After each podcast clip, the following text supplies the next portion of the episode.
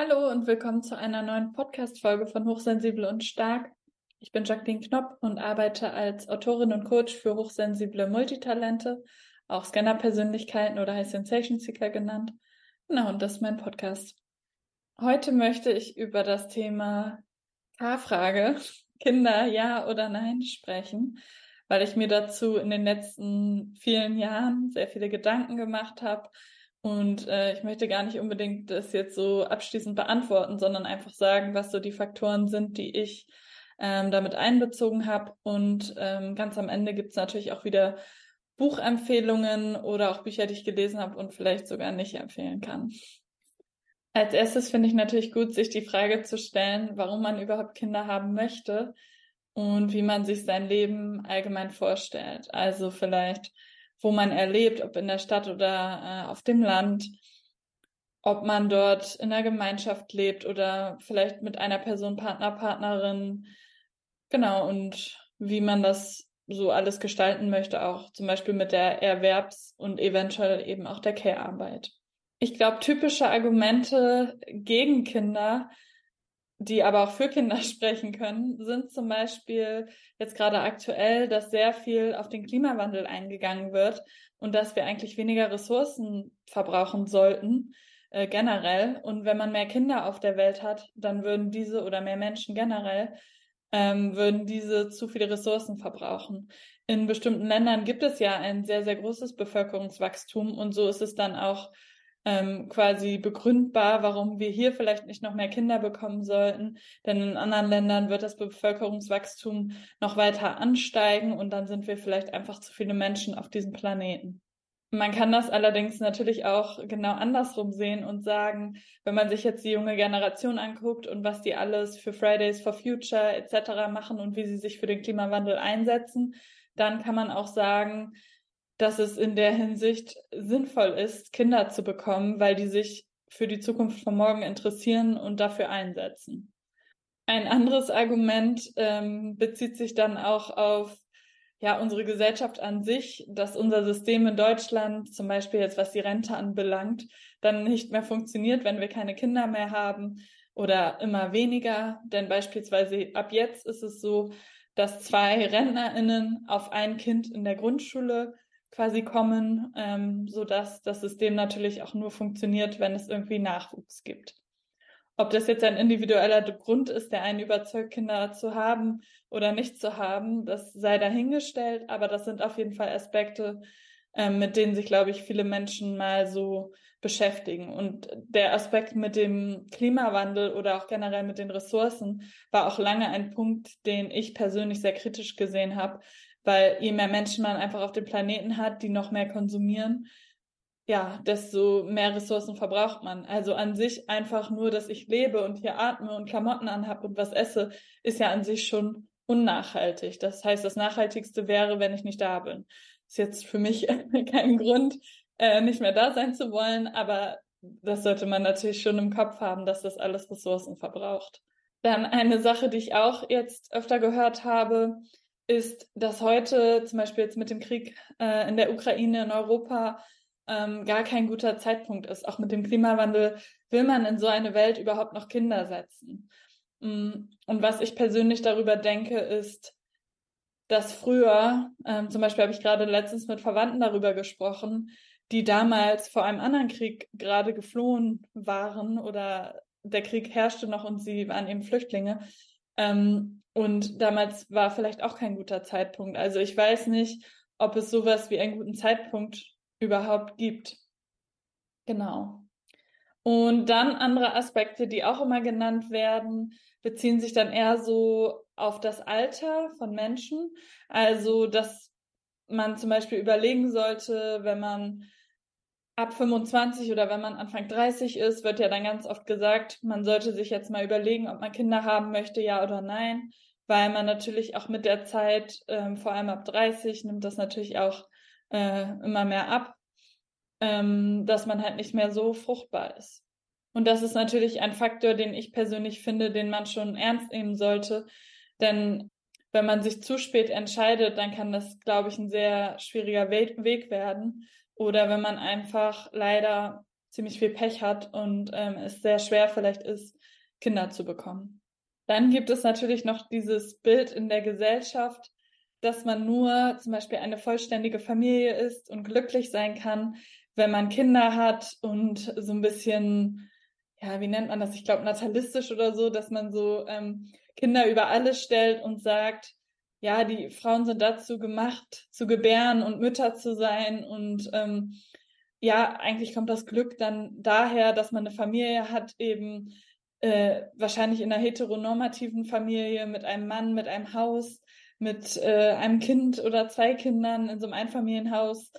Und das ist natürlich auch so, dass man nicht ganz abstreiten kann, dass vielen, vielen Menschen dieses Bild vermittelt wird. Ob jetzt durch die Medien, durch die Gesellschaft, in der wir aufwachsen, durch Bücher, Filme, alles, was wir konsumieren oder auch eben äh, andere Personen, mit denen wir sprechen. Denn wenn man jetzt mit seinen Eltern spricht oder mit anderen Menschen, die Kinder bekommen haben, dann sagen die schon ganz oft, ja, äh, meine Kinder machen mich glücklich oder das ist eins der besten Sachen auf der Welt, die ich je gemacht habe. Und das beeinflusst Menschen ja auf jeden Fall.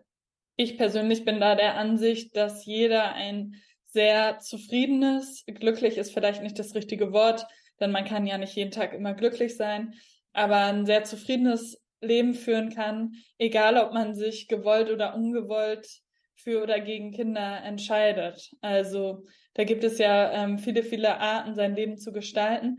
Und ich glaube, dass nichts davon besser ist. Es ist nicht besser, Kinder zu haben oder besser, keine Kinder zu haben, sondern es ist eigentlich tatsächlich nur anders. Und ein Aspekt, auf den ich genauer eingehen wollte, ist das Thema Regretting Motherhood, ähm, was ja auch jetzt in den Medien immer mehr aufgekommen ist und worüber es auch immer mehr Bücher gibt ähm, und wo eben Frauen, Mütter sagen, dass sie ihre Mutterschaft bereuen. Und ganz oft meinen sie damit nicht, dass sie jetzt nicht bereuen, ganz genau dieses Kind zu bekommen zu haben, was sie lieben, sondern dass sie einfach die Umstände oder das, was Mutterschaft aus ihrem Leben gemacht hat, in ihrem Leben bereuen und nicht mögen und wünschten, wenn sie vorher alle Infos ähm, gehabt hätten, dass sie sich dagegen entschieden hätten. Zum Beispiel habe ich dazu oft gelesen, dass es ähm, eine Herausforderung sein kann, dass man als Mutter dann hauptsächlich als Mutter gesehen wird. Und es gibt ja zum Beispiel ganz, ganz viele Jobs, die quasi für Mütter gemacht sein sollen, wo sie nicht so aufsteigen können. Ganz viele Jobs für Frauen in frauentypischen Branchen werden eher in Teilzeit angeboten, während von Männern immer noch eher erwartet wird. Zum Beispiel mein Partner ist Ingenieur und als er Jobs gesucht hat, gab es nur Vollzeitstellen. Und ähm, das ist halt immer noch so eine ganz ja alte Rollenzuweisung, die halt manchmal selbst bei Pärchen, die moderner und gleichberechtigter leben, auf einmal, sobald ein Kind kommt, doch vielleicht wieder ähm, umgekehrt wird oder wo sie dann wieder so ein bisschen in alte Rollen zurückverfallen, dadurch, dass die Strukturen einfach eher so gemacht sind. Zum Beispiel habe ich auch bei ganz vielen Personen mitbekommen, dass trotzdem immer noch der Frau so automatisch zugeschrieben wird, dass sie irgendwie dann ihre Karriere, ihre Arbeit und die Kinder unter einen Hut bringen muss und die Aufgabe der Care-Arbeit erstmal quasi bei ihr liegt. Und nur wenn sie sich darum kümmert, dass das anders aufgeteilt wird, zum Beispiel auch der Mental Load, also alle Aufgaben, die damit einhergehen, wie Windeln bestellen, neue Klamotten besorgen, Arzttermine vereinbaren, verschieben, auf irgendwelche Infoabende gehen, die ganzen Infos im Kopf haben, überhaupt im Kopf haben, wann was ansteht und so, ähm, dass das zum Beispiel auch ein Faktor ist, der eigentlich in ganz, ganz, ganz vielen Beziehungen, wo auch Kinder sind, ähm, den Frauen zugeschrieben wird oder automatisch bei ihnen liegt und wo sie sich dann drum kümmern. Was auch typisch ist, zum Beispiel, dass Männer sehr dafür gelobt werden, wenn wir jetzt mal von einer Mann-Frau-Beziehung ausgehen, oder das kann auch der andere Partner oder Partnerin sein, aber im Prinzip äh, werden Männer, das wird ganz oft gesagt in dieser Debatte, sehr dafür gelobt, wenn sie zum Beispiel die Kinder betreuen oder mit ihnen auf den Spielplatz gehen, also ihre eigenen Kinder betreuen, ähm, oder wenn sie Elternzeit nehmen, vielleicht einen Monat oder zwei Monate. Ähm, und eine andere Frage, die dann auch immer folgt, ist, ja, wo geht's denn hin? weil es ist ja für viele in Anführungsstrichen klar, dass die Frau mehr Elternzeit nimmt als der Mann und dass die Frau eigentlich hauptsächlich sich dann auch um die Kinder kümmert und das so unter Kontrolle hat. Und in der Zeit, wo dann der Mann dazukommt, kann man ja mal richtig schön reisen. Ähm, und was daran halt nachteilig ist, dass in dieser Rollenkonstellation dann der Mann in diesem Fall niemals erfahren würde, wie es wirklich ist, auch mal wirklich Vollzeit ohne Reisen, sondern im Alltag diese Care-Aufgaben zu übernehmen, wie viel Zeit und Energie das kostet und eben auch eine wahre Gleichberechtigung zu leben, ähm, in der die Frau eben nicht in einer Rolle ist, die sie unglücklich macht, sondern in der sie halt gleichberechtigt vielleicht auch mal, wenn es geht, kurz Freizeit hat, ähm, oder wo sie eben nicht alle Care-Aufgaben oder das, den gesamten Mental Load übernehmen muss, sondern vielleicht einfach zum Beispiel fünfzig Prozent. Ein weiterer Aspekt von Frauen und Müttern, ähm, der in dieser Debatte äh, oft erwähnt wurde, ist, dass heutzutage viele Frauen das Gefühl haben, die Kinder haben, dass von ihnen trotzdem noch erwartet wird, dass sie dann im Arbeitsmarkt wieder zur Verfügung stehen und dass sie das auch selber möchten. Aber dass natürlich trotzdem die Betreuungszeit, die Care-Arbeit, die, die Aufgaben der Mental Load weiterhin bei ihnen liegt. Das heißt, früher war ja ganz oft die Aufteilung, der Mann arbeitet Vollzeit und schafft quasi das Geld ran und die Frau macht Care-Arbeit, ohne dafür irgendeinen Ausgleich auch schon währenddessen für die Rente zu bekommen oder was auch immer, sondern ist halt einfach zu Hause, weil sie das ja auch gerne macht, weil Mütter sind ja total liebend und fürsorglich und können das ja auch total gut von Natur aus. Also ich meine, das ist natürlich ironisch, ne? Ähm, und dann ist es halt heutzutage so, dass nicht nur das Ganze, also manchmal bei manchen Konstellationen der Haushalt, der Großteil davon auf den Frauen lastet, sondern zusätzlich noch sowas kommt wie fünfzehn, zwanzig, dreißig Stunden zu arbeiten, damit eben auch nochmal mehr Geld da ist oder weil man das ja heutzutage so macht und weil es vielleicht für den Lebenslauf oder den eigenen Anspruch auch nicht so gut ist, wenn man dann sehr lange oder gefühlt zu lange zu Hause bleibt. Also dieser Anspruch an moderne Mütter teilweise, dann Karriere zu machen oder beruflich erfolgreich zu sein, zu lächeln, das zu lieben und gleichzeitig auch noch sich hundert Prozent um die Kinder zu kümmern, ist halt vielleicht ein bisschen viel auf einmal und das ist auch super unrealistisch, das kann halt niemand schaffen. Ein gutes Beispiel in diesem Kontext sind auch Aufgaben wie Stillen zum Beispiel oder neun Monate das Baby austragen und gebären, die halt natürlich der Frau zufallen, aber da kann man trotzdem dann später vielleicht sagen, falls ein Baby da ist und der Partner auch involviert ist und man das gleichberechtigt machen möchte, wie viel Stillen ist dann einmal Klo putzen oder wie kann man das halt anders aufwiegen? Denn nur weil nur die eine Person diese Aufgaben gerade machen kann, heißt das nicht, dass man dann alle restlichen Aufgaben, die beide machen können, nur die fünfzig fünfzig aufteilt. Weil das ist natürlich auch keine Gleichberechtigung. Und ein weiterer Aspekt, der oft in dieser Debatte erwähnt wird, ist, dass das Bild auch sehr romantisch war, was andere Frauen vielleicht in ihrer eigenen Kindheit so mitbekommen haben. Ähm, dieses, ja, da ist jemand schwanger, das ist so eine romantische, harmonische, tolle, magische Zeit. Und äh, wenn man dann mit Puppen spielt, dass das auch schon so ganz klar ist, ja, später habe ich dann auch Kinder. Und ähm, also, dass das gar nicht so richtig aktiv hinterfragt wird und geschaut wird, was möchte ich wirklich, sondern entweder immer so schon so ein bisschen klar war, ja, wahrscheinlich möchte ich eher Kinder haben. Und ein letzter Aspekt, der da in der Debatte auch oft genannt wurde, dass es eben auch nochmal verstärkt sichtbar und auch fühlbar quasi wird, wenn man Mutter ist, dass man in einer Gesellschaft lebt, die so ein bisschen von Männern bestimmt wird, also fällt auch oft natürlich der Begriff Patriarchat, und dass die Rolle als Frau eben immer noch insgesamt nicht unbedingt gleichberechtigt ist und dass es schwierig ist, dann mit diesen Nachteilen ähm, und diesen ganzen Aspekten umzugehen. Es ist allerdings heutzutage auch so, dass ich oft mit Frauen spreche, die vielleicht entweder einen sehr ausgeprägten Kinderwunsch haben, schon immer hatten, ohne den vielleicht groß zu hinterfragen. Aber es gibt auch viele, die eigentlich ziemlich unentschieden sind, die dann vielleicht dreißig sind oder ein bisschen über dreißig und die das gar nicht so genau wissen und so denken, ja, ich habe jetzt keinen mega ausgeprägten Kinderwunsch, aber so richtig dagegen bin ich halt auch nicht. Also weiß ich eigentlich nicht genau, was ich will und wenn ja, wann ich vielleicht Kinder haben will und wie wichtig mir das wirklich ist. Und das ist, glaube ich, auch super, super schwer ähm, zu entscheiden. Und ich finde, wenn man in dieser unsicheren Phase ist oder zweifelt oder auch nicht genau weiß, was man will, dann hilft es schon, sich auch damit auseinanderzusetzen, was Menschen sagen, die schon Kinder bekommen haben, also vor allem Frauen, wie das für sie ist und was dort die Nachteile sind und sich dann vielleicht zu überlegen und eine möglichst informierte Entscheidung zu treffen, ob man das wirklich möchte und ob man das quasi in Anführungsstrichen auf sich nehmen möchte, auch wenn man weiß, dass man dadurch viele Nachteile hat, ähm, ich sage jetzt mal karrieremäßig oder auch äh, einfach so in der Gesellschaft, weil man halt vielleicht dann oft auch darauf reduziert wird, dass man Mutter ist.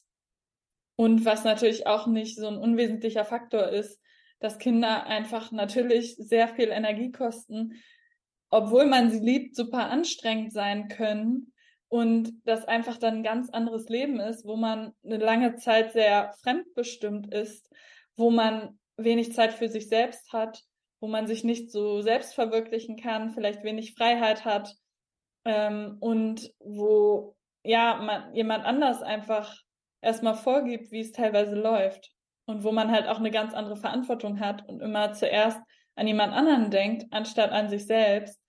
Ähm, das sind ja auch alles Faktoren, die man ja einfach in Betracht ziehen sollte. Und zum Beispiel kostet es ja auch total viel Zeit, sich um ein Baby und später um ein Kind zu kümmern. Und das bedeutet, wenn ich jetzt zum Beispiel mir mein Leben so vorstelle, dass ich nur in Teilzeit arbeite, aber trotzdem jetzt zum Beispiel für mich und meinen Partner somit ein dritter Vollzeitjob hinzukommt, der auch nachts vierundzwanzig sieben erfüllt werden muss, dann muss natürlich trotzdem geschaut werden, wie kann man mit den Ressourcen hinkommen, um genug Geld zu verdienen und gleichzeitig genug Zeit zu haben, um sich um dieses Baby oder Wesen dann einfach generell und langfristig irgendwie kümmern zu können. Und dann ist natürlich auch eine wichtige Frage, wo wohnt man? Wie weit muss man irgendwie irgendwo hinfahren, um Unterstützung zu bekommen von Angehörigen, Verwandten, Nannies, Betreuungspersonal, ähm, Kitas, Kindergarten und so weiter. Denn ähm, ja, das ist natürlich auch nicht so ein unwesentlicher Faktor, dass man das alles irgendwie abdecken und einfach irgendwie quasi schaffen muss, auch zeitlich zu organisieren. Genau, und ähm, jetzt am Ende wollte ich noch ein schönes Announcement machen, und zwar bin ich schwanger und ähm, ich bin jetzt im sechsten Monat und freue mich sehr, dass wir Nachwuchs bekommen, also mein Partner und ich. Und ich bin mir aber dessen total bewusst, dass das schwierig ist und dass die Rolle sich auch ändern wird und dass viele Sachen daran überhaupt nicht cool sind ähm, und habe mich jetzt dennoch dafür entschieden. Aber ich kann auch total gut nachvollziehen, dass man sich freiwillig einfach so dafür entscheidet, gerne ohne Kinder leben zu wollen. Und auch Freunde und Bekannte von uns haben sowohl Kinder als auch gar keine Kinder und sind mit beiden Entscheidungen sehr, sehr zufrieden und glücklich. Das heißt, ich glaube, das ist einfach eine sehr, sehr persönliche Entscheidung und es ist einfach schwierig, ja, da die perfekte Entscheidung zu treffen. Ich, ich handhabe das immer so, wie zum Beispiel auch wenn Leute mich fragen, bereust du nicht de- deine Tattoos oder andere Sachen? Ich versuche immer, wenn ich eine Entscheidung getroffen habe und diesen Weg gehe, das Beste daraus zu machen und dann zu versuchen, nicht damit zu hadern, sondern zu sagen, ja, wenn ich das eine Tattoo irgendwann nicht mehr mag, ist jetzt natürlich was ganz anderes als ein Kind, aber dann versuche ich trotzdem, das Beste daraus zu machen, weil ich habe mich ja aktiv dafür entschieden und jetzt ist es halt so. Genau, und dann wollte ich jetzt noch ein paar Bücher empfehlen. Einmal Das Unwohlsein der modernen Mutter. Das Buch geht so ein bisschen darauf ein, was ich vorhin angerissen habe, dass es eben so viele, viele verschiedene Sachen gibt, also arbeiten, Karriere machen, lächeln, gut in der Gesellschaft dastehen, sich komplett um die Kinder kümmern, äh, was irgendwie so die Aufgaben und Ansprüche sind. Und viele Bücher von denen, die ich in diesem Themenbereich gelesen habe, gehen auch darüber, dass es einfach sehr schwer ist, diesen Ansprüchen, die man vielleicht selber in sich inkorporiert, dadurch, dass man in dieser Gesellschaft aufwächst, dass man zum Beispiel immer geduldig ist und liebevoll und so weiter und so fort als Mutter, diesen ganzen Ansprüchen gerecht zu werden, denn das ist einfach unmöglich. Dann gibt es noch ein Buch, ähm, das geht eher um das Thema Keine Kinder bekommen von Sarah Diehl, das heißt Die Uhr, die nicht tickt. Und zu dem Thema Mental Load und Aufteilung von Arbeit ähm, in der Familie, also von, von Care-Arbeit, gibt es unter anderem das Buch Raus aus der Mental-Load-Falle, wie gerechte Arbeitsteilung in der Familie gelingt. Dann habe ich hier ein Buch von Susanne Mirau, die hat auch andere Bücher ähm, geschrieben, die ich empfehlen kann. Und zwar Mutter sein, da geht es darum, von der Last eines Ideals und dem Weg des eigenen Glücks. Also da geht es auch darum, wie Mutterschaft in der Gesellschaft, in den sozialen Medien geschichtlich und generell dargestellt wird, jetzt mal grob gesagt, und wie man da seinen eigenen Weg finden kann. Und dann habe ich hier zwei Bücher, die gehen mehr über das Thema Regretting Motherhood. Das eine ist von Orna Donat und das heißt, Wenn Mütter bereuen. Und das andere ist von Sarah Fischer, Die Mutterglück-Lüge, ähm, Regretting Motherhood, warum ich lieber Vater geworden wäre. Und ja, das ist natürlich unter anderem dieser Aspekt und noch ganz, ganz viel mehr, dass das die chilligere Rolle ist, eigentlich aus meiner Sicht, wenn man dann dafür gel- gelobt wird, gesellschaftlich, wenn man überhaupt mal was mit seinen Kindern macht und dass einen auch niemand irgendwie fragt oder denkt, man ist eine Rabenmutter, wenn man schon früh sein Kind in Fremdbetreuung gibt, weil sowas werden Väter einfach nicht gefragt. Egal, ob die lange Elternzeit nehmen, dann werden die dafür gelobt. Wenn die schnell wieder in den Beruf zurückkommen, ist es auch total normal. Also all diese Aspekte, ähm, ja, das ist sehr interessant, finde ich, sich damit zu beschäftigen. Und ein Buch, was ich nicht empfehlen möchte, es hat ein paar ganz gute Ansätze, aber ich finde einige Sachen darin nicht so besonders hilfreich, ist Aus dem Bauch heraus, wir müssen über Mutterschaft sprechen. Ja, dann hoffe ich, dass dir diese Podcast-Folge gefallen hat. Ich freue mich sehr über Kommentare, vielleicht auch noch weitere Gedanken und Aspekte, die sehr wichtig wären, die ich jetzt nicht erwähnt habe, wenn euch da was einfällt.